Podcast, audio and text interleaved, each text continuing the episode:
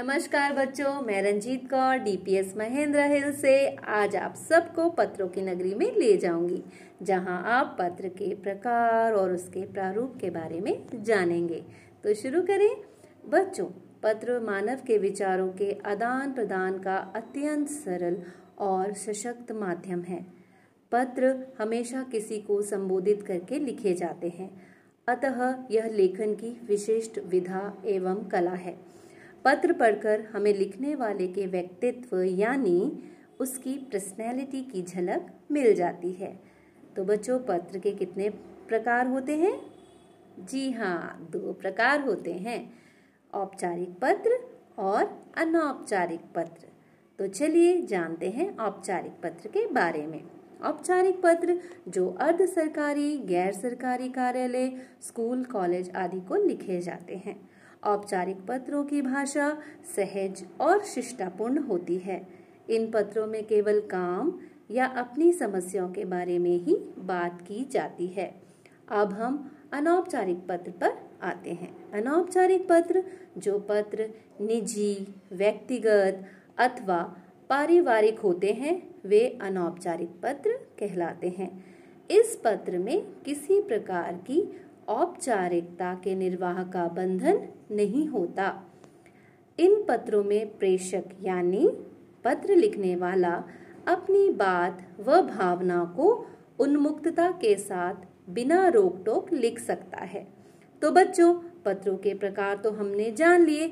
अब पत्र का प्रारूप या ढंग कि ये पत्र कैसे लिखे जाते हैं, अब हम इसकी जानकारी प्राप्त करते हैं। सबसे पहले औपचारिक पत्र का प्रारूप समझते हैं। औपचारिक पत्र के 7 अंग होते हैं। पहला अंग, सेवा में लिखकर पत्र प्रापक का पदनाम तथा पता लिखकर पत्र की शुरुआत की जाती है। दूसरे अंग में विषय लिखकर जिसके बारे में पत्र लिखा जा रहा है उसे केवल एक ही वाक्य में शब्द संकेतों में लिखा जाता है।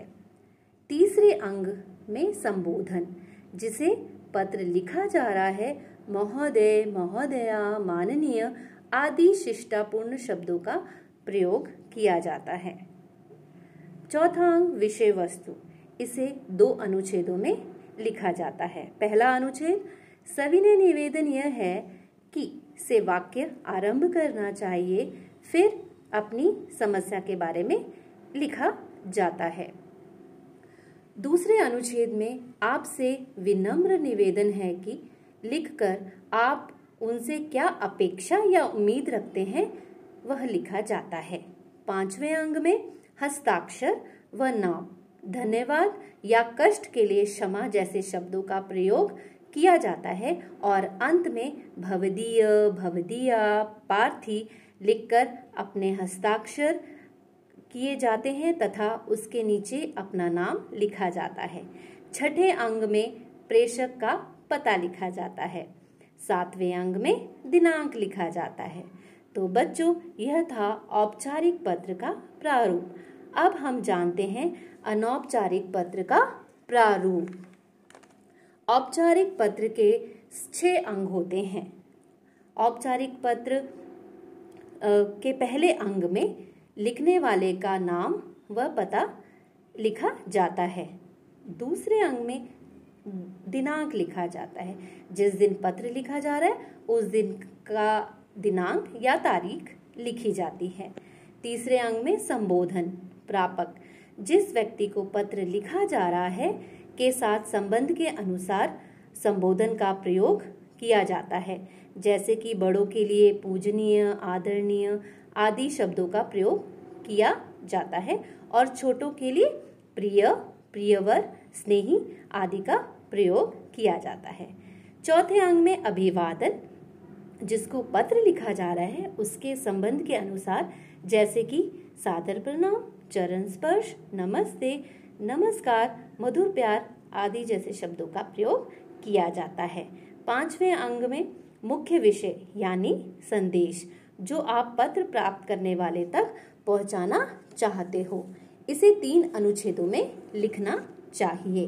पहले अनुच्छेद की शुरुआत हम या मैं यहाँ कुशल हूँ। आशा करता हूँ आप भी वहाँ कुशल होगे से होती है। दूसरे अनुच्छेद जिसमें जिस कारण पत्र लिखा गया है उस बात का उल्लेख करना चाहिए।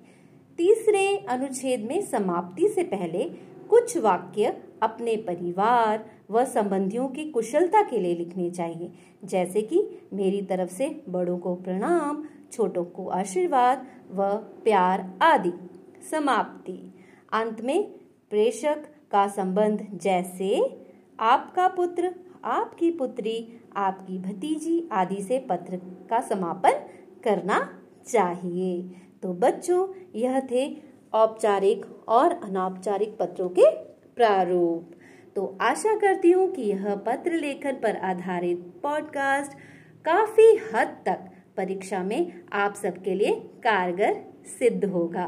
परीक्षा की तैयारी मन लगाकर करिए और अच्छे अंक प्राप्त करिए। इसी मंगल कामना के साथ मैं अब आप सबसे विदा लेती हूँ। आप सबका दिन मंगलमय हो।